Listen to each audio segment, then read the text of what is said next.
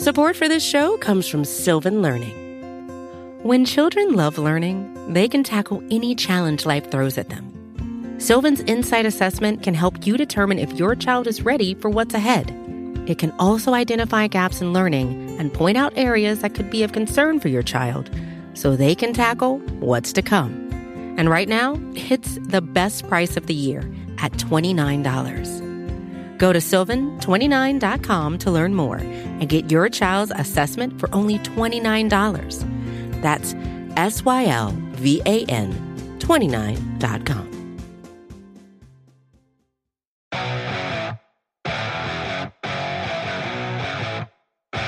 Let's do it.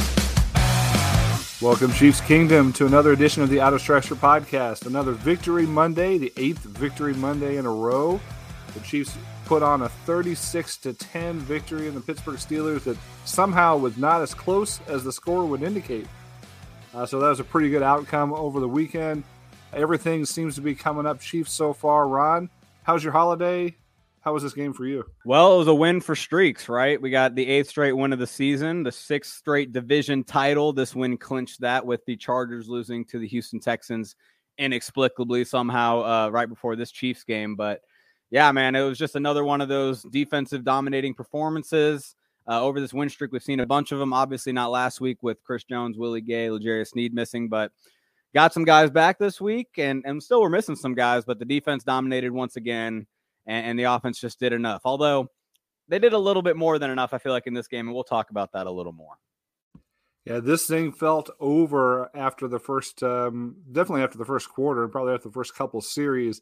It was clear that this Chiefs team had this game in hand, that they were the better team on the day, that they were dominant on offense and on defense, uh, and there was no turning back from that point on. You know, we had some great questions uh, that come in, and, and thought I'd start off with one of them, just talking about the holidays a little bit. You know, just came through the Christmas holiday. Sean at Outlaw two four four eight asked the question, "What's the best Christmas present over the weekend, whether whether received or given or that you heard about?" Yeah, if you're talking about given, I, I I'm probably like a lot of you. If you're in Kansas City listening, um, I, I go basic, right? Go to Kansas Sampler, go to Rally House. They got so many different things, uh, Chiefs wise, any can just Kansas City theme. They have really cool Kansas City themed clothing, uh, accessories, the college, the local college team too. So that's where I did a lot of my shopping. Uh, so shout out Rally House. But uh, no, it's cool. My fiance actually got me this this big book of, of a bunch of printed uh, newspapers, New York Times newspapers of of all anytime they ever wrote an article about the Chiefs since they first moved from Dallas until the last Super Bowl. I thought that was cool. Um, you know, I know you know you can get stuff like that from the Kansas City Star, but to get a, a national newspaper like that was actually kind of cool. So shout out my fiance. That's Ron Kopp Jr. sponsored by Rally House and the New York Times. Now that those are good gifts, both given and received. I think for us, uh, some of you may have noticed I wasn't here last week. I appreciate uh, Ron and the guys stepping in. Uh, we bought a house, so that's uh, we'll call that the big gift. And the gift for me is just a big long list of manual labor I have to do. but really, my favorite gift that I received was was from my kids, and I've got three kids, and they're all at that age where their uh, Christmas is a big deal to them. But this year, uh, without any prompting, they each made something for for everyone uh, as a Christmas gift, and so got a couple little handmade things that were, that were pretty sweet. And then my my middle son, uh, who's in third grade this year, they had this program at school where they could earn credits based on good behavior and, and whatever else at school and use those credits to buy things from this catalog and so he he bought me a present from the catalog with his credits his little a little miniature dartboard for my office which i thought was really sweet and thoughtful of him and it's just really cool to see your kids you know thinking about others during the holiday season and that that warmed my heart a little bit yeah, man, that's a win-win. Shout out the school for for that program. I think that's really cool. Um, but yeah, like as a parent, not only did your kid get you, you know, something cool, was thoughtful, you know, all that kind of stuff, but the only reason they were able to get it is because they were a good kid this year uh, on Santa's nice list. So that's that's awesome. That's really cool. And plus, I didn't have to pay for my own present, so I'll take that any day of the week. Uh, so thanks for the question, Sean. Uh, let's get right back to the takeaways from this game. Ron, what did you see? from this Chiefs victory uh, that really stuck out to you? Yeah, I wrote about it after the game on arrowheadpride.com. Go check it out. Um, I wrote about Andy Reid and Patrick Mahomes' press conferences for the most part because Andy had the same big takeaway as I did from this game. And it's it's that Patrick Mahomes played an unbelievably good game, a great game in the words of, of Andy in his post game press conference. In the absence of Travis Kelce, this is and, and I I know you've been beaten over the head with it, listeners, all week, but this was the first start in, in Mahomes' career since that Week 17 start in his rookie season that he didn't have to that he didn't get to play with Travis Kelce in the starting lineup. And I actually had some fears going into the game. I really did think uh, the absence of Kelce could maybe throw off Mahomes' rhythm, his his comfort in the pocket, his timing, especially with a Pittsburgh pass rush that could really you know take advantage of a of an off schedule Mahomes. Um, you know, kind of just playing uncomfortably, like we've seen at parts in the season, right? And in stretches, Mahomes has not looked as good as he did in this game and, and uh, like he has in recent stretches. I really thought without Kelce, it might resort back to that. It didn't, man. You know, he he he he got the ball to he spread it out. He had nine different receivers make a catch in the first half. Um, everyone was making plays, and and and yeah, Mahomes just pocket presence. I'll get into that a little more, but the main part was just that this was a vintage Mahomes performance, and you know he showed why he is one of the best quarterbacks, if not the best quarterback in the league, and honestly, I'm, you know, I, I am curious if this, and I'm, I'm curious to see the national media's reaction because I don't know, could this catapult him back into the MVP conversation, uh, having this good of a game against a pretty good defense? I know they haven't been great, but a pretty good defense without his best player. I don't know, Stags. What do you think about that? I mean, he, he should have never been out of the MVP conversation. Um, yeah. And I, I, think the the discussion of his demise was uh, quite premature, as the old quote goes. I do think that this team really feels like they're coming together. And a lot of it is really just about comfort on the field, repetition. And it looks like Mahomes is more comfortable with his offensive line. His line's more comfortable with him. There's a little bit more synergy there, and those guys understanding how to play together. Uh, so he he definitely you saw that, and you saw less hesitation in throwing to his running backs and his secondary uh, receiver targets there were times, even as recently as last week, when it looked like Mahomes was refusing to throw to an open Mecole Hardman or Demarcus Robinson or you know some of those guys, um, even if they were open, even if that was the obvious read, because he just wasn't comfortable. Maybe the trust wasn't there as much as as you'd like to see it. This week, I feel like the trust factor was there. Uh, like you said, he spread the ball around nine different receivers and really got the ball out in rhythm made it look easy. And so, if it wasn't his most spectacular performance ever, it was certainly one of his most efficient performances and had some spectacular mixed in there. Uh, there's been some highlights going around of that throw to Byron Pringle, uh, which was which was uh, excellent uh, and, and, vintage Mahomes with the the arm angle and the way he fit the ball in there. So definitely thought he looked comfortable. He was in rhythm and that bodes really, really well for this uh, stretch run. Yeah, you talk about trusting the receivers. Well, that also extends to his trust in the pass protection. That that played a really good game. You know, I was really worried about what T.J. Watt, who has lined up primarily over the right tackle. I was worried about what he would do in this game with with Andrew Wylie having to start once again for Lucas Niang, who's on the COVID list. And yeah, the, the two sacks happened for sure, and, and Mahomes, you know, it, it wasn't perfect. Um, but for the most part, Mahomes not only did he get good pass protection, he helped out his pass protection by by stepping up against edge pressure. You know, Orlando Brown didn't have his greatest game. I think Pittsburgh's uh, edge rusher Highsmith uh, actually had a pretty good game against him, but Mahomes neutralized a lot of those pressures by just stepping up and and and keeping his eyes downfield. That's one thing I've really noticed about Mahomes' play in this stretch. And I actually broke down a play uh, from the Chargers game in the AP film room. Go check that out on the YouTube page where yeah, his his eyes are just so stuck downfield. It's almost like someone is holding his head directed downfield as he's running and moving in the pocket and escaping to the outside. And it, it just was apparent in this game again um, how how comfortable Mahomes looks navigating the pocket while looking downfield while finding the open receiver. Another great game from Mahomes.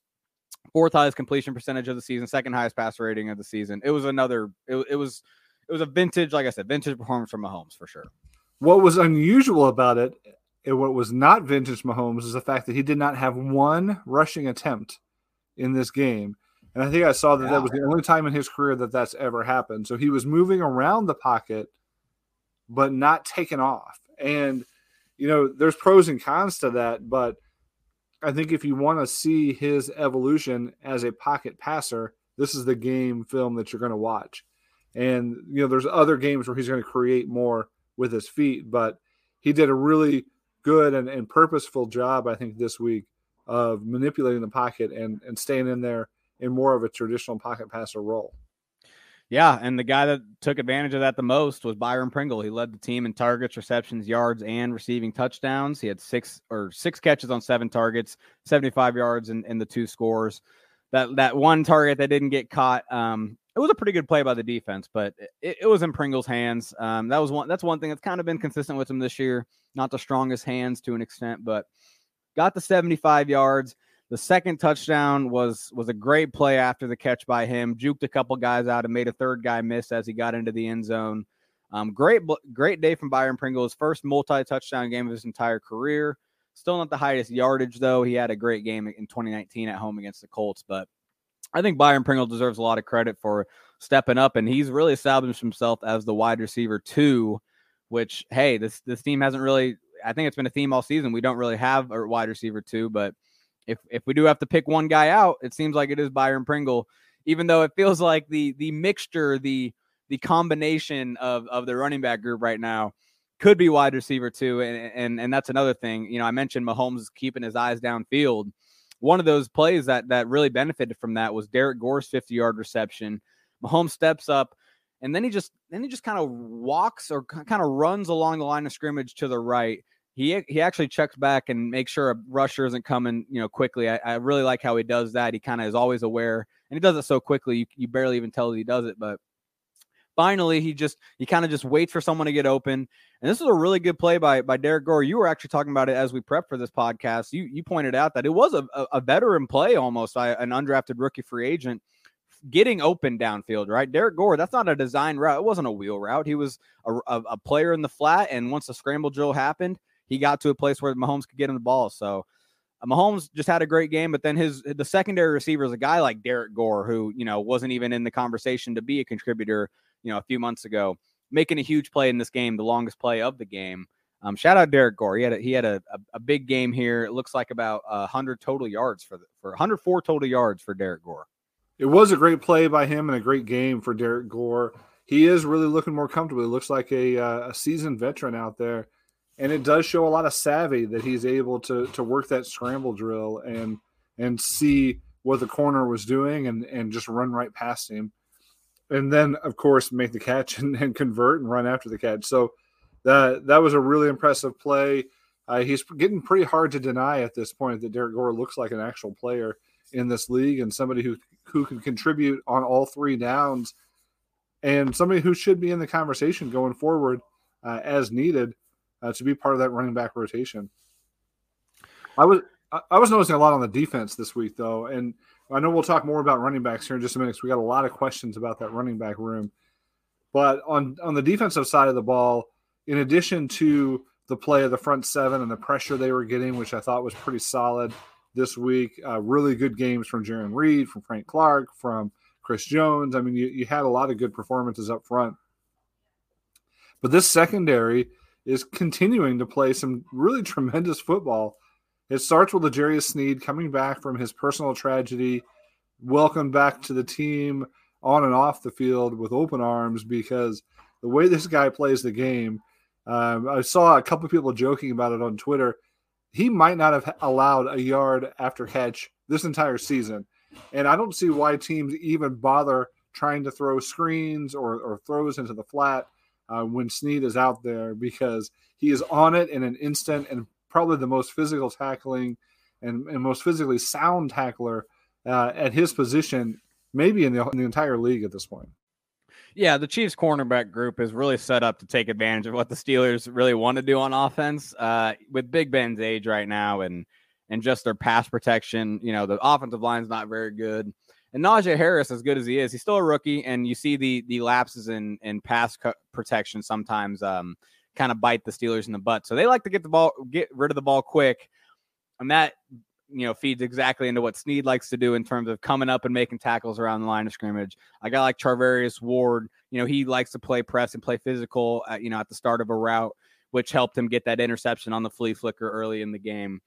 Um, yeah, this cornerback group was built to kind of take advantage of what the Steelers wanted to do on offense, and and you'll you saw exactly, you know, why this was kind of a mismatch in terms of this Chiefs defense against the Steelers offense, especially because, you know, the pass rush didn't have a, a huge box score game, but it's because of how quickly the Big Ben was getting rid of the ball, and they did force you know a few throws uh, like that Charvarius Ward interception, where yeah, if Big Ben had a little more time, maybe he he doesn't, you know, he makes a more accurate throw, all that kind of thing. So pass rush had a lot bigger of a game than the box score would indicate. You know, we still got to give credit to a guy like Chris Jones who was just eating the interior offensive line of the Steelers alive, even though he didn't end up with a sack. I don't believe.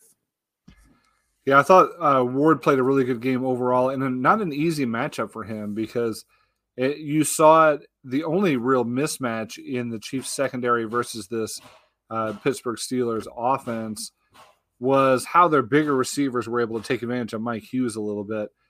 And not that Hughes was in bad position, but he got out jumped, um, you know, a couple of times, and I think that's happened this season a fair amount, where Hughes is pretty much where he's supposed to be uh, you know, within a step. But uh, but the teams can take advantage of his limited size and, and range in that way. Charvarius Ward, you know, has the size to match up against some of those bigger receivers, you know, but uh, he can be beaten at, at, times with quickness. But he was right in the hip pocket of those guys, and that that interception, just the catch, the way he brought it down one handed, that was a highlight reel play uh, from a guy who is probably going to get paid after this season. Yeah, I know, right? It's trending towards that where he is he is really going to be one of the highest the, the most coveted free agent cornerbacks in the NFL this offseason. And that's why it is kind of hard to see the Chiefs re-signing him um, be, just because of that, not because of his performance. Obviously, I, I, think he's he's definitely earned it. It's just the fact that we haven't seen Brett Veach invest uh, a lot in the cornerback position. And if you're Brett Veach, you can point and say, why would I? It's worked out great so far. I got a guy like Sneed in the fourth round. I got a guy like Rashad Fenton in the sixth round. I'm gonna keep doing what I'm doing. So yeah, Ward might be playing himself out of out of Kansas City, and that's not a bad thing for him. Yeah, you, you hate to see it, but uh, you know, as some of these younger players develop, then you know it's sort of the natural progression of things. When you've got you can't pay everybody, you've got a couple of big names coming up you know, with the salary cap going up this year, I think the Chiefs can can do it if they want to. They just have to make some. They may have to make some tough uh, trade offs in the process. Well, another thing that that I thought we could look at real quick is some of the snap counts. Uh, anything jump out at you from a playing time or a snap count perspective? Yeah, on offense, first thing I, I thought about, um, and it's a little thing, a little bit, because because the tight end group without Kelce didn't wasn't a huge performance, and actually, you pointed out in your winners losers that you know it was kind of a you know if there is going to be a loser of this game it probably is blake bell and noah gray not really stepping up to the occasion from the tight end position. Um, i believe they just had three catches for uh, 23 yards between them yeah on three targets blake bell's 11 yard catch was important early in the game uh, but noah gray actually had a, a red zone catch that you know, I could be wrong, but it seemed like he did run that route short of the sticks. And and if it was Kelce, he's, he, you know, it's a catch. It was a completion and but it led to a fourth and one. I think Kelce catches that pass the sticks and gets a first down. But all that to say, the reason I point out the tight ends is because Noah Gray actually did step up and take over that tight end position way over Blake Bell. He had 30 more snaps than Blake Bell, or 25, excuse me, 25 more snaps than Blake Bell. Uh, Noah Gray played 72% of the snaps while Blake Bell only played 36. So yeah, I think Noah Gray proved to us that the Chiefs are liking what they're seeing more and more. I feel like before, even before Kelce wasn't playing, he was starting to play, you know, a bigger role, get more opportunities in routes, get more opportunities to just be in there as a second tight end, not not Bell, even if it is just a blocking situation. And that's good to see because I think we were all excited about Gray at the beginning of the year. Tight end is one of those positions that not a lot of players do just come out as a rookie and play really well. It's one of those t- positions that does take maybe, you know, two or three years even to to really get going. So, you know, it, it, it's a good sign that Gray is continuing to improve uh, for future and, and but for right now, he didn't he didn't make too big of an impact. But it's still good to see him get all the snaps. Yeah, that's the thing about Gray. We thought early in the preseason that he was going to be this dynamic weapon, this Travis Kelce Jr., this hybrid guy that they were going to get on the field and they're going to do all this creative stuff with him. And that hasn't really panned out so far. But what the kid has done is come in and put in the work as a blocker.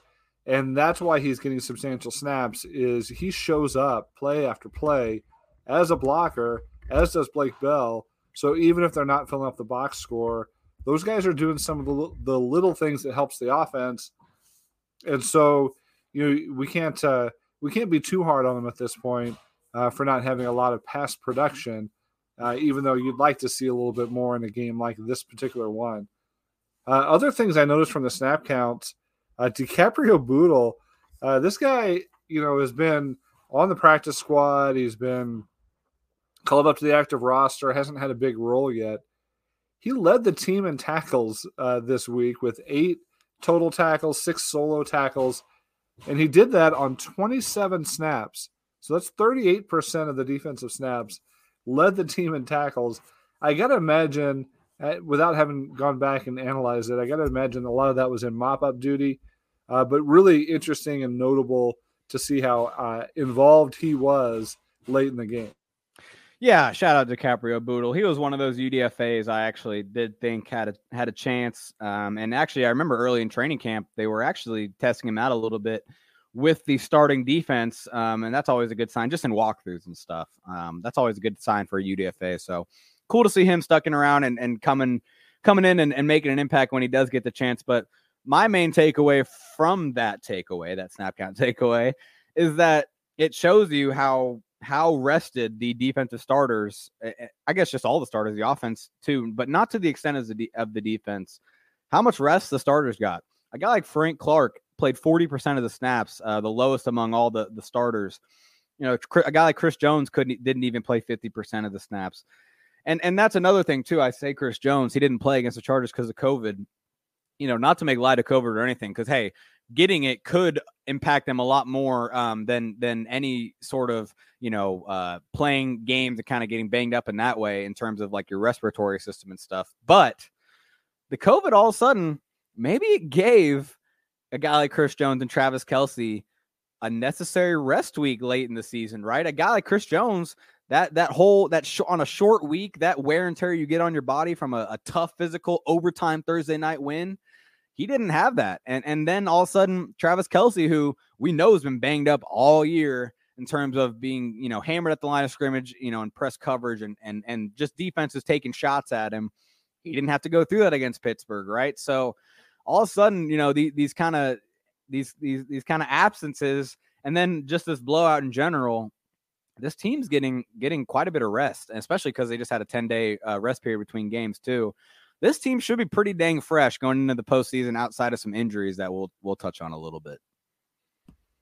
Ron always able to make a negative into a positive, like that. Looking at the bright side of things, even when it comes to COVID, even if it comes to players missing. But I think it's a good point, and you you want to be as fresh and as healthy as you can be going into the playoffs. And you also want to have your depth playing at a high level. And and I think that's the other valuable point is when some of your key players are missing, it gives opportunities for others to step up, get some snaps, get into the flow of the game, and be ready when their numbers called later in the season. One guy who we've always had in that category is Chad Henne, who, you know, when he's a he's been called upon in the past, he's made some huge plays for this team. Uh, this week he got in there and got to knock some of the rust off with a couple of quick fumbles. Uh, but getting that out of the way before the playoff run, uh, I'll, I'll take that as a positive. So you're right. I think this looks like a fresh team and a team that's building up their depth for the playoff run. Yeah, exactly. No, this this depth right now, it's something that I was a little worried about on this defense. I think it was one way to kind of maybe blame what was happening early in the season with the defenses. hey, they're not a deep team. They need their starters in the game, right? And if they don't have all their starters, it becomes a huge weakness. Well, I think they did disprove that a little bit this week, especially the Chargers game. Maybe not because you know the the defense had probably their worst game of the of the winning stretch um, without three of their best players. Um, missing Nick Bolton and Rashad Fenton, though, that those are two key players as well, and they still stepped up and held Pittsburgh to no points until like what the the late third quarter. Mike Tomlin kicks a field goal down 30 to nothing. I thought that was a little funny. Um, but yeah, what just just a great game for the overall team and just a great confidence booster, like you said, for the depth guys who are going to have to be important, man. You never know who's going to have to step up and make a make big plays down the stretch of the season. Somebody who's buried on the depth chart and has been since his rookie season actually played the most snaps uh, of his career since 2018. Dorian O'Daniel showed up on the broadcast with a highlight reel hit. He tallied 22 snaps on defense. Again, that's the most since his rookie season of 2018. I'm not sure we can read too much into this because the team has just flatly refused to play him on defense this far in his career. They've done everything they could to replace him and play everybody else but him on defense. But man, I, I feel like the guy shows up whenever he gets a whenever he gets a chance. Yeah, so that's the thing with Dorian O'Daniel is that like I just mentioned, man, you never know when depth's going to need to be tested. And he hasn't played much defense at all since 2018, since that first year of Patrick Mahomes, where, you know, you remember plays like him blowing up Joe Mixon in the flat on Sunday Night Football. And you're like, yeah, what happened to that? And who knows, man, with COVID and with injuries, you know, late in the season, he needs to be ready to step up if something crazy happens. And and this was a, a good sign for him to be able to play 22 snaps and and you know get some confidence in him in terms of playing within the defense. Uh, so yeah, for Dorian O'Daniel, you know, it was good to see him, especially in a contract year too. You know, he he wants to get paid after this year by somebody, so maybe some of these garbage time uh, highlight reels can can get him some money. Well, actually, that leads us nicely into this question uh, from Errors Oceans: Who is putting themselves in in the position to be a potentially surprise contributor in the playoffs? And that, whenever this question comes up, I, I think it's a good one because it does get you thinking about some of these depth players, some of these more bottom of the roster type players who every time you've seen a championship team, every time you've seen the story of the Patriots on their run or any other uh, championship team, there's always an unheralded player or two that makes a play, maybe even in the Super Bowl, that nobody saw coming. So, who do you think um, is going to be the unpredictable uh, surprise contributor for the Chiefs coming down the stretch. Yeah, let's uh let's let's say one offense and one defense just to have a little fun with it a little more. Um, we can start on offense and we just talked about it a little bit, but you know, in terms of surprise, because I think it's kind of tough with this offense. There's a lot of guys that probably have to step up and won't be much of a surprise. But I think Noah Gray could really be a guy that that steps up and becomes the solidified tight end too. And you know, with his receiving upside, we you know we've seen it in spurts this year. You know, maybe he can get open on a crucial play on a third down. Maybe he can, you know, in the red zone, you know, make a, a spectacular catch when when Mahomes, you know, uh, desperately throws one in traffic. I mean, he he could be a guy that he just has more receiving upside than Blake Bell. So it's good that the Chiefs are trusting him more and more to play more than Blake Bell because I do think, you know, when he's in the game rather than Bell, if there is something that breaks down, if there is a play where Mahomes has to kind of just make something out of nothing, I do think Gray's a better option to make that play happen on the other end, and and Bell maybe not as much. So it, it it's cool to see Gray uh, continue to play well, and in the postseason, you know, he he could make a big play out of nowhere for sure. Yeah, again, he was somebody that we were excited about in the preseason, and you know, he he is a somebody who could turn into a playmaker uh, down the road. Don't take anything away from Blake Bell, though the quarterback sneak specialist. Uh, we we hope to see more of that play uh, in the future, and and not Mahomes uh, uh taking those hits. Uh, the Belldozer has his role. I think both of those guys are key role players. I'm going to go with what I think is the obvious answer to this question, and it's the same answer I've been giving all season that everybody's been asking about all season that we've been waiting for forever, and we might be waiting for it forever going forward, but uh, Josh Gordon has has really become a starter on this team. Uh, if if not by production, at least by snaps and and uh, you know the timing of those snaps, he's done what you'd want to see a player do to put themselves in position to make a to make an impact. He's on the field. He's got a good attitude. He's blocking. He's running routes. Uh, he's stayed healthy. He's kept his head in the game. He's done everything that you'd want him to do except for actually make plays on the field, So Josh Gordon is still my sleeper. I write that uh, piece for Arrowhead Pride every week uh, about market movers, and I have to pick a sleeper. I've picked him probably eight or nine times so far this season, and and it's it's not over yet. Uh, he is still the sleeper on this team. He's still the one receiver that uh, we have yet to see break out that that actually still could. I think we know what we're getting from Mecole Hardman going forward. Uh, he's a gadget player that you know they'll scheme something up for him and, and he'll make a play now and then. You know, I think now what you've got in Byron Pringle, and and he's more of a reliable receiver, uh, somebody who I'll argue with you a little bit earlier. You questioned his hands. I think he has the occasional concentration drop, but he's got very strong hands when it comes to snatching the ball out of the air and pulling it away from defenders and holding onto the ball and taking a big hit. And so Byron Pringle again, I think you know who he is and what role he's going to play. Obviously, you know who Travis Kelce and Tyreek Hill are. The only unknown left, the only guy yet to break out that could be a complete surprise out of left field. Teams have completely forgotten that he exists. Uh, has to be Josh Gordon. I'm not convinced it's going to happen, but he's he's the one that would come out of left field and and would be fun to watch. Yeah, you're right. It would be a surprise, uh, especially because you know before this game, I think you could make the excuse that Gordon just hasn't really gotten many opportunities um, in terms of like the ball actually getting thrown to him in advantageous situations. Well, I think he had a few chances against the Steelers, right? Um, he had three targets. I remember specifically two of them where I came away thinking, man, he he could have caught that. And and I guess that's a snap count takeaway we didn't look at, but Gordon did only have eight snaps in this game um, in total. And so he had three targets on those eight snaps. And so it seemed like he was getting involved in the offense more, but he just didn't make the plays. And so that's why you're right. It will still be a surprise if he if he you know turns it on in the postseason because he's still not just he's still not you know hasn't done anything still as a chief. You know he had the one touchdown which was an easy pass to him from the one yard line. So, yeah, it would be a surprise. It would. I didn't realize. I didn't realize it was only eight snaps this week. In previous weeks, he's gotten you know the starter reps, yeah. the, first, the first team snaps, the first uh, series snaps, you know, and has been on the field throughout, even though he was fairly invisible. So, I, I wonder if the team is starting to change their philosophy on him, or if it was just a little bit of a game plan thing. But either way, you know, uh, all, all, we're missing from him is production. We'll, we'll see. We'll see if we ever get it. Uh, who's well, your? Go ahead. Well, yeah, but that is the thing. Like he, even though he had loads of snaps, he had them probably. I think the probably the most targets he's seen in, as a chief yet. So it, it is kind of a, a, weird thing where, yeah, he didn't have the snaps like he usually does, but it did seem like Mahomes was attempting him in more, you know, significant situations more this game than he was before.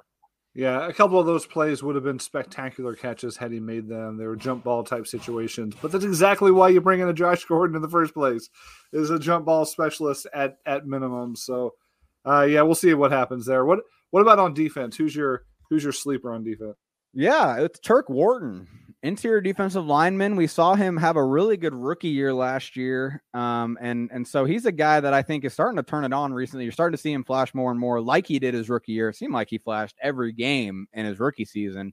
Not the case as much this year. He did get a sack in this game. Got a few uh, other pressures against the Chargers. I remember that they there were a few you know significant pressures. So yeah, I really like what I'm seeing from Turk, and and I feel like on he could be a guy that you know all of a sudden in the playoffs has you know multiple sacks and and we're remembering oh yeah that guy he was a he was a great elect you know electric guy from the interior that we were all excited about. And for most of the season we kind of forgot about him rightfully but i think right now he's heating up. Yeah i was a little down on him earlier in the season but he had he has come on as of late and, and could be a sleeper. Uh, my sleeper on the defense uh, is is you know right down the line from him. Also on the interior Jarran Reed who's put together a number of strong performances, whether it shows up in the box score or not. This week, actually got his hands on the football and had a shot to to advance the ball a little bit, and I think he enjoyed that. Um, but Jarran Reed is is in the mix a lot, uh, and he gets those effort, those, those hustle, those power type uh, sacks and and tackles for loss. He's been on in on some turnovers as well, and if that continues the way that this defensive line is playing together, uh, I think you could see some more big plays from him as the playoff run goes. Yeah, Jarran Reed has definitely been a guy that has heated up lately. Um, we've talked about that. So this whole D line, man, it, it's fun to see them kind of mesh together and become a really good unit. Um, I, it doesn't just it's not just Melvin Ingram, Chris Jones, and Frank Clark. It's really the whole unit right now, and and I, I would not want to be an opposing quarterback going go up against this unit when they're fully healthy. It, it, they are a really good team right now. You bet. We'll tell you what. Let's take a break here and let's hear from our sponsors. Uh, we'll get back to more of your your Twitter questions on the Out of Structure podcast. So stick with us. Some good content coming up. Some good questions. Uh, we'll dive into right after this.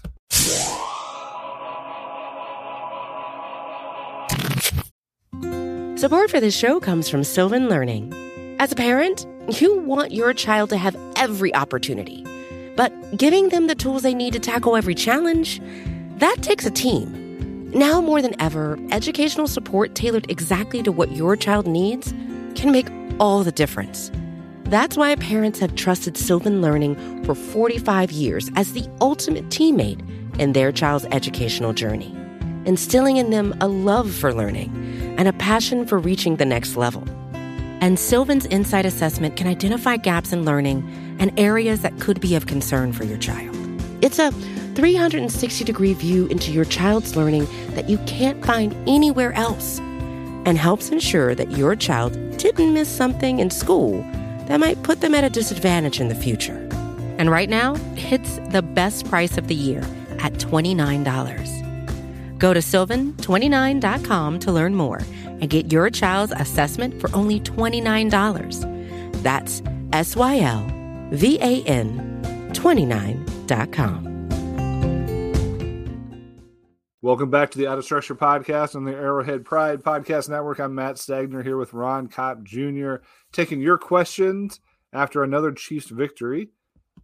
Uh, Steve Williams, perennial question answer asker, says, "Did Hill only get two targets because he was being doubled up with Kelce being out, or was there a concerted effort to get those other receivers like Pringle to step up and see who's going to make plays before the playoffs?" Pringle was probably just open, but was there more to it? Uh, good question. What do you think? Yeah, it is a good question, and and it's going to be one of those answers where it's, it's a little bit of both, right? Uh, first of all, Tyreek Hill wasn't able to practice at all with the team this week. The uh, by the time he was on the COVID list, uh, they had not practiced, I believe, a full practice. It was early in the week before they really get into a, an actual practice on um, Wednesday is when is when their first practice of the week is. So he did not have Tyreek Hill all week they game planned around not having Tyreek Hill. Tyreek Hill did not get released from the COVID list until Saturday midday. So I do think a lot of that had to do with it. You know, the the offense of game plan just you can't just adjust it. You know, Saturday night, especially on Christmas, right? I mean, you know, it, it's just one of those things where that probably had something to do with it. But I also think the Steelers were, you know, they have guys like a Minkah Fitzpatrick that can kind of be versatile and play over Tyreek and kind of, you know, take him away a little bit while also being a playmaker in other areas. So I, I think mostly though it, it, was just the fact that, you know, the team was ready to not play with Tyreek and then all of a sudden he was in the game and, and maybe they they didn't want to adjust the game plan too much from from what they already had and and you saw, you know, a guy like Pringle kind of take advantage of that.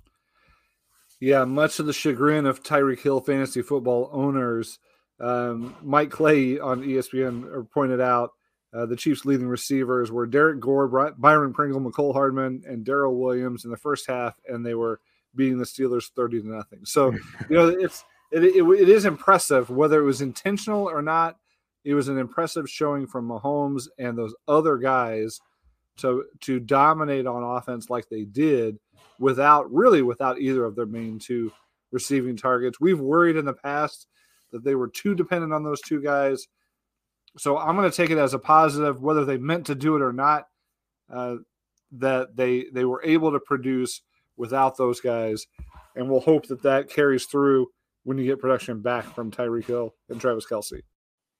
Yeah, eh, because I do think Tyreek being in the game helped everyone else, right? I do think if he just didn't play at all, I, I do think they they probably don't look as com or Mahomes doesn't maybe look as comfortable, maybe. Although you know, who knows, man? I mean, I, I thought that about Kelce, but I do think Tyreek's presence helped other players get open. I do think the Steelers, you know, maybe overcorrected a little bit to kind of take Tyreek away, but that's why that's why you know it, it's such an advantage to have those kind of guys because it does help the rest of the offense and it does seem like Mahomes didn't take advantage of that as much other times in the season, but this game especially, he just he just put the put it in position for guys to make plays. So good for Mahomes.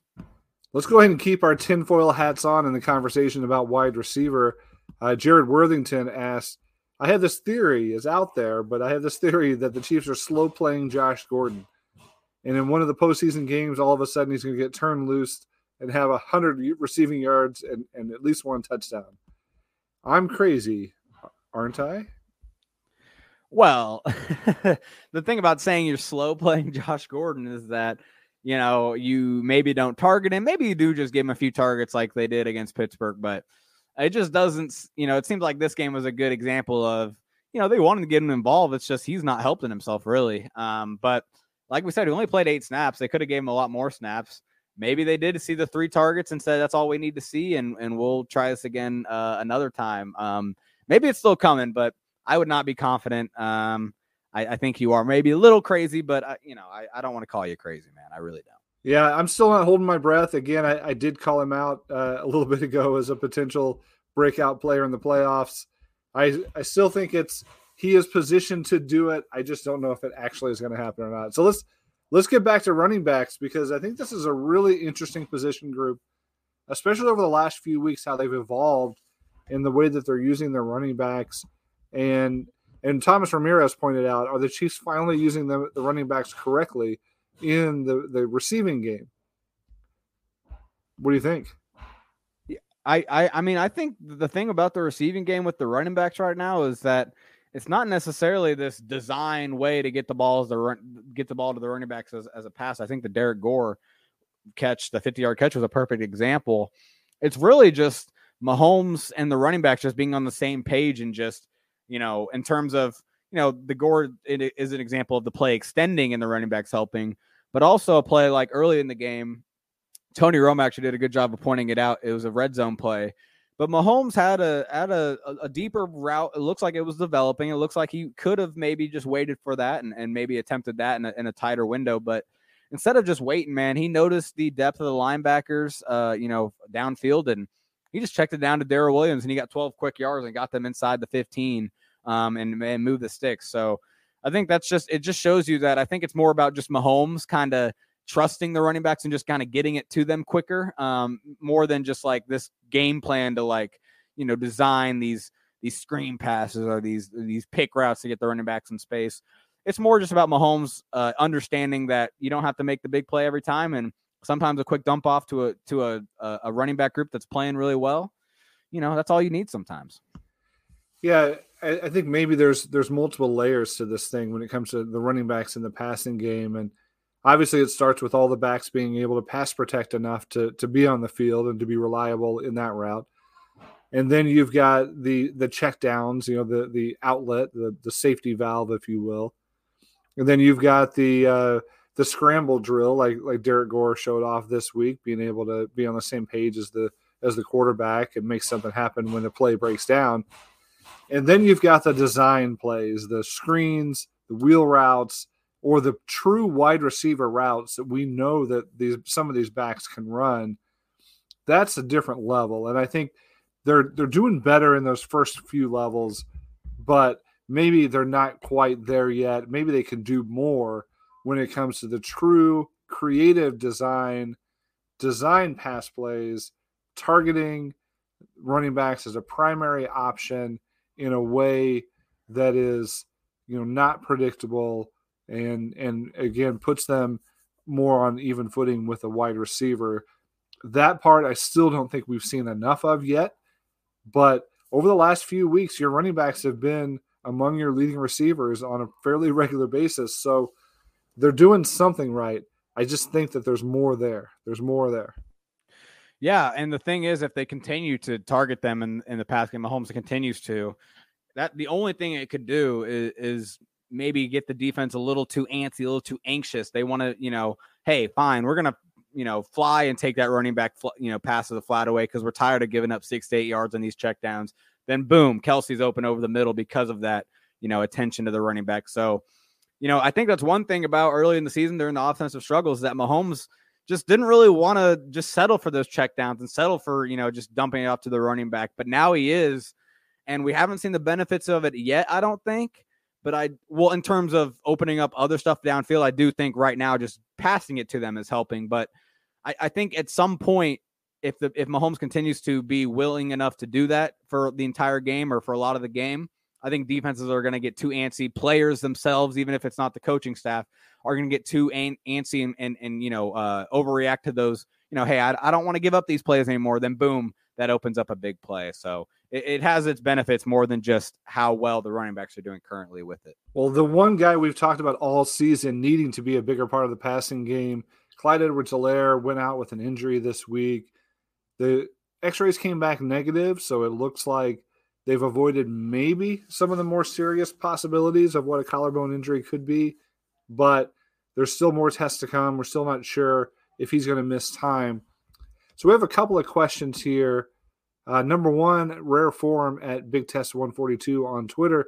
With the injuries piling up, is Clyde Edwards Helaire too small to play full time running back? Is is he considered injury prone now? I, I guess is part of the question. I mean, I guess it's fair, right? I mean, uh, unfortunately, he has had, you know, a handful of injuries in his two year career so far, as, as, crappy as it is to say. And it, it does seem like it, it it's just him getting, he going to the ground kind of awkwardly, right? And, and maybe that does have something to do with his stature, but uh, he's not too small to play running back. First of all, he's, he's a very, he's a thick dude. Um, you know, uh, he, he is not a uh, a small. You know, he's he's 200 plus pounds, probably even more than that. I, I don't know his his weight off top of my head, but um, the reason his stature, you know, the reason he was a first round pick, you know, as much as maybe we you can say you've been disappointed with his performance, but the reason he's been a first round pick is because his stature actually helps him. And actually, that touchdown run at the beginning of the game was a great example man, he he's just lower than everybody else, right? And and when you come in and hit him, no matter how hard, if you hit him high, it's not toppling him over. He has a low center of gravity, and it's just it might push him back, which it did, but he's just going to stay up and, and run right right around. So no, he's not too small because it, he's not too he's not too thin. That's for sure. He's a strong dude. He might just be a little short, and yeah, maybe that does you know, maybe that does put him in positions to get kind of crunched a little more and kind of in awkward positions, uh, you know, folding up as he gets tackled to the ground. But it's not, that's not, you know, it's not, it's not a negative thing of his. If anything, his stature actually helps him a lot. And, and it's one of his biggest keys to being a running back is, is how low, low center of gravity has and how good of contact balance he has. Yeah, I feel like this is the same as the is Tyreek Hill too short to be a number one right wide receiver you know, conversation. Right. You know, there's a big difference between short and small, and I think both of those guys are short, but they're not small. Um, Steve Williams asked if he were to be out for the season, would that hurt the Super Bowl chances? Williams and Gore have looked great, but they're not as talented as Clyde. Do the Chiefs are the Chiefs going to be able to keep rolling? Or do they hit an offensive rut like they did when Clyde was out earlier this season? I definitely think it could impact things. Um, I, I, think one thing that I, I, failed to mention a little earlier, but they are starting to get this. There's a subtle package, this little package that they're starting to get Clyde in more and more that you might have noticed over these last few games. But basically, he lines up as a wide receiver and empty. And, and and typically what you what will happen uh you know and, and a lot of offenses do this is the running back just motions into the backfield again and becomes a running back again. And a lot of people just do that just to see how the defense reacts to, you know, the running back being a wide receiver, um, even if they don't utilize it. Well, what the Chiefs are doing is they're actually motioning him in, but before he even gets to the backfield, they're snapping the ball and then he goes out on a route again. So it's it's kind of it's kind of you know taking advantage of the defense, you know, maybe sleeping, you know, getting caught being asleep a little bit in terms of, you know, they're just waiting for him to get back into the backfield, so they're not really ready for a snap. They've run a few pass routes uh, uh, to him out of that. And so I do think if you didn't have Clyde, it goes back to what happened his rookie year. They just don't have the time to to maybe use you know a Derrick Gore in the running game in the same way because you it, it, it's something that the running back has to know himself and maybe maybe he has learned that Gore you know maybe maybe they can use him in the same way but it does seem like they're starting to you know get creative ways to have Clyde involved and I don't think you can do the same thing with the other running backs. So I do think it could limit their creativity as an offense if Clyde isn't playing. Yeah, that's a great point. I'm not sure I've seen a lot of true wide receiver routes out of Williams or Gore, um, really ever at this point. Jerick McKinnon is a guy in the past who who has been able to do that sort of thing. He hasn't done it as much yet with the Chiefs, and I think he should be eligible to come off of IR uh, pretty soon. I saw Andy Reid was commenting on the, the fact that he's physically uh, pretty close to being ready to go. So um, it'll be interesting to see if they bring McKinnon back and then uh, you mix it up that way if they have to, if, if, if Clyde is out, um, or how they use these other guys. And this Dom, uh, Ethan Domsh asks, if Clyde is out, would you give the start? If it was us, let's say, I'm going to interpret his question to say, if you're the G, if you're the coach, um, are you going to give the start to Darrel or to Gore? And and Ethan goes on to say he legitimately thinks that Gore has put himself in a better position, or at least for a 50-50 split. What do you think, Gore or Darrel? Yeah, I think Gore is probably the bigger big play threat, right? I think eh, you know on a play by play basis, you probably would bet on Gore turning it into a, a big play rather than Williams, maybe. Um, in that sense, yes, but I also think you can use that logic to reverse this, right? I think you use Williams as the the 20 or more, or you know, the, the bulk of the carries guy that can kind of get those six, seven yard chunks um, and, and kind of get the most out of the carry uh, in terms of just like kind of grounding and pounding in those those when there's not a hole there, right? Gore, you know, maybe your change of pace back where you know you bring him in maybe when the defense is tired and then there's one big hole and he takes advantage of it. So I would I would still say Williams is the starter and Gore's more of a change of pace back uh, as a complement.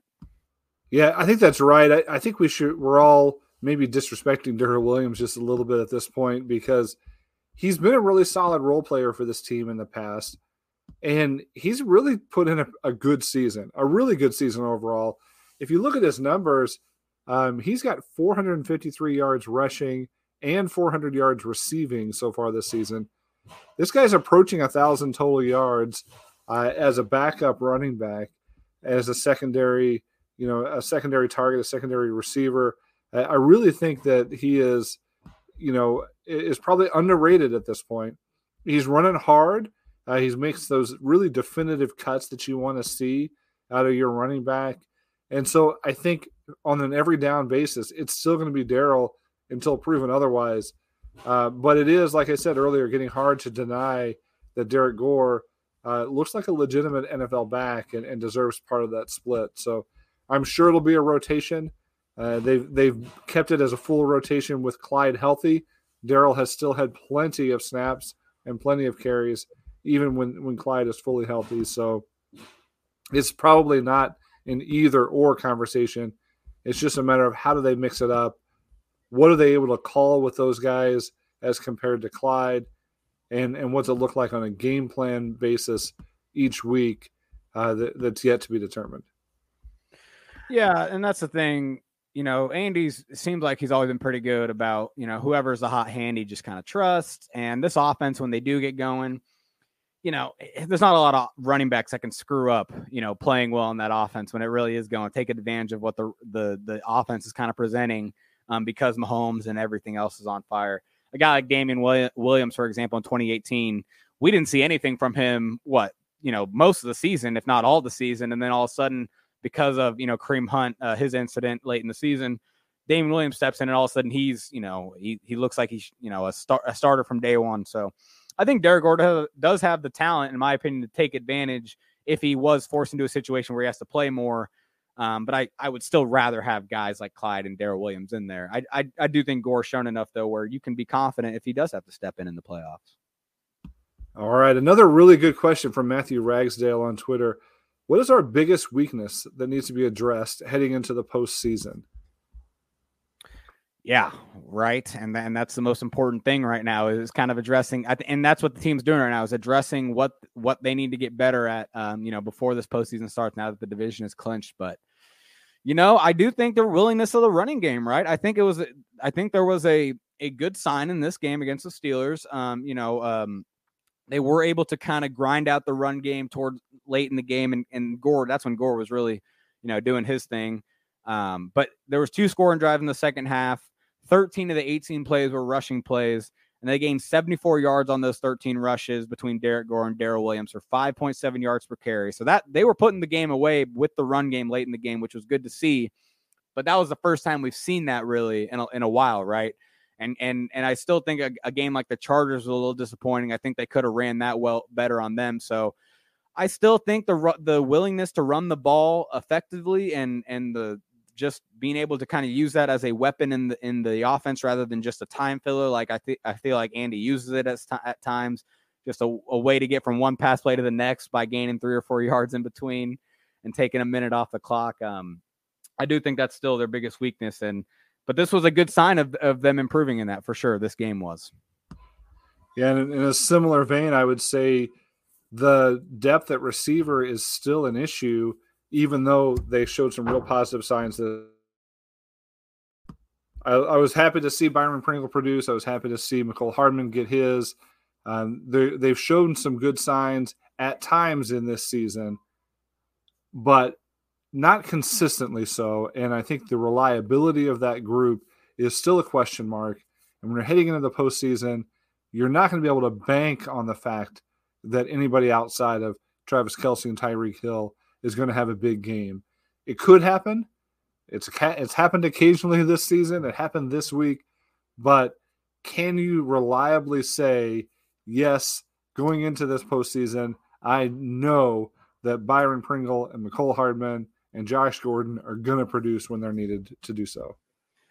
No, and and the funny thing is, Stags, we both just picked offensive things as our weakness for this team right now. The defense, what weakness is there to talk about on the defense right now? Maybe their dime defense with Niemann at linebacker. Um, it just kind of shows you where this team's at right now. Yeah, it's a great uh, point. I mean, I, and I think we've worried about the depth of this team a lot this season, but over the last few weeks, your defense and offense have shown that they can overcome one game at least of their best players being out. I mean, you've had Willie Gay miss time, you've had Chris Jones miss time, you've had L'Jarius Sneed miss time. You've had, uh, you know, now Travis Kelce missed time. That's a lot of big names that have been out, and they really haven't missed a beat on offense or defense. So I feel like the depth is in a much better place than what it was earlier in the season.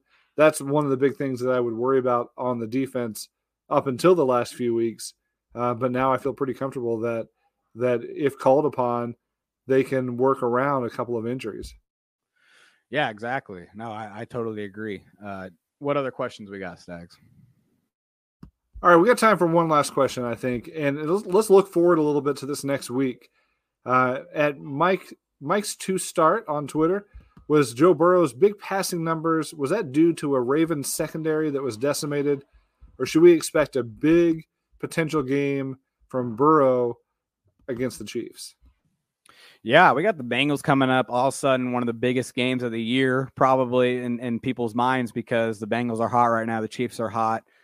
Um, and, and I think it's appropriate, right? I think the Bengals are one of these teams we don't want to see. And I think it's in the playoffs. Um, relative. When I say that, guys, I am very confident as a as a follower of the Chiefs, a team that's won the AFC Championship three straight years and has been to Super Bowl two straight years, that they're in a position to do it again. Okay, so this is not me saying I'm scared of anybody. But there are teams, there are three teams, in my opinion, that are different than the rest of the teams in the AFC playoff picture. And it's and Bengals are one of them because of how they played against the Ravens. The Ravens had a decimated secondary, no doubt, but you don't put up 525 passing yards on accident or just because the defense didn't play that well. Mahomes hasn't even hit 500 yet in his career and and think about all the games he's had that it seems like he should have a game like that it shows you that Burrow is legit. He is a legit quarterback. He's playing his best football, it seems like, down the stretch um, of this season. And Ja'Marr Chase and Tee Higgins are both over a thousand receiving yards this year, both under the age of 23. I heard that stat. Uh, it's like the first time that's happened. I can't remember how long, but a very long time. This team is very talented, the Bengals offense. And I really think they're a team that could catch fire in, the, in a postseason game um, just because they're it's kind of one of those things where it's like it's almost dangerous to play a team that doesn't really know they're supposed to not be winning. You know what I'm saying? Like they're kind of just, you know, they're kind of just uh, it, it, they're not supposed to be in this position, so it's kind of all house money to them, and and that's what the Bengals are right now. And and a guy like Burrow, who's won a national championship at LSU because of himself, right? It wasn't they weren't a defensive team, they weren't a running team, they were a spread offense team that beat really good teams to win that national championship. I think that means something my rant is over. The Bengals are a good team, and I do think they're one of the three teams, Bills and the Chargers being the other two, because of their quarterbacks, are the teams I would rather not see in the playoffs if you're if you have to pick from the from all the AFC teams. Yeah, the stat you were referring to is from Field Yates. Uh, Joe Burrow is 25 years old, had over 4,000 yard passing. Joe Mixon, 25 years old, 1,100 yards rushing. Ja'Marr Chase, 21 years old, 1,100 yards receiving. Tee Higgins, 22, 1,000 yards receiving. The Bengals are the first team to have a 4,000 yard passer, a 1,000 yard rusher, and 2,000 yard receivers that were all 25 or younger in that season in NFL history. It's first time ever. Uh, so it just shows you that there is a lot of young talent, a lot of explosive talent on this offense uh, that the Chiefs are coming up against. And this is going to be no cakewalk. I, like you said, I'm pretty confident that the way this Chiefs team is playing, that their defense can at least slow this uh, offense down.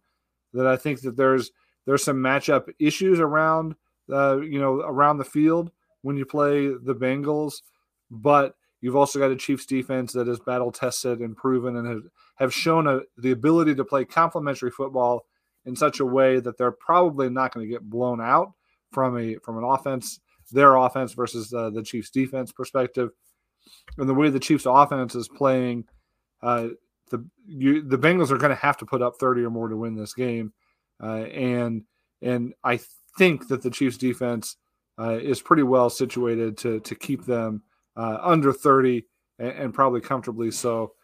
Uh, so I'm I'm confident about the Chiefs' ability to win next week. You're right. This is one of those teams that's getting hot uh, coming into the playoffs, and you never want to run into that buzz saw about the the young team that's hot at the right time. Uh, but this Chiefs team is hot at the right time, and they're pretty young as well.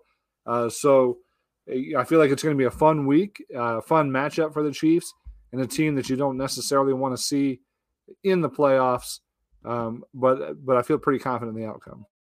Yeah, and I, I feel like I, I am acting like I'm just skipping over this game and looking at the playoffs, not this game. This game, you know, will, will show a lot, and, and maybe after this game, we're all like, well, we're not worried about the Bengals apparently because of how the Chiefs played them, maybe. But just just as we close it here, just thinking about the rest of the AFC playoff race you know, you could pick between playing a guy like Ryan Tannehill or Carson Wentz or Mac Jones or or Derek Carr potentially, or you could pick against playing quarterbacks like Josh Allen, Justin Herbert, or Joe Burrow. That's my point, guys. And the playoffs, it's all about your quarterback. It's all about which quarterback can score points, which quarterback can can have great games.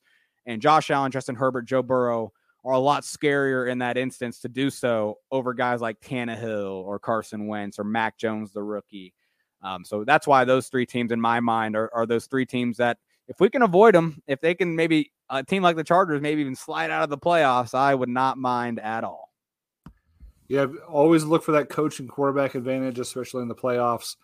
With Andy Reid and Patrick Mahomes, you got to feel pretty good about the Chiefs' chances against anybody. But if you have to go up against uh, uh, a quarterback in the playoffs, uh, probably not Joe Burrow, probably not.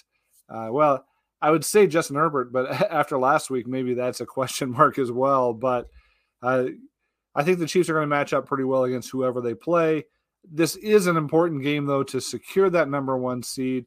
They have an opportunity to wrap it up this coming week and rest some starter in week 18, which just sounds absolutely insane after the way this season started. I know we got a question about that. Will the Chiefs have the chance to rest some starters? It very it is very possible that they will. And I think it's a, a Miami win and a Chiefs win this week, if I remember correctly, uh, that would put them in that situation. Uh, and so those things are not out of the question by any means. Everything is on the table for this team. Everything is lining up for another Super Bowl run. We'll be there with you all along the way on the Out of Structure podcast, on the whole Arrowhead Pride podcast network, and the website. Make sure you're reading, rating, reviewing, listening, sticking with us. We appreciate you spending your day with us especially through the holidays. We hope everybody is safe and healthy, enjoying the holidays with your family, and enjoying this run that the Chiefs are on. Look forward to talking to you again next week, hopefully after another Chiefs victory.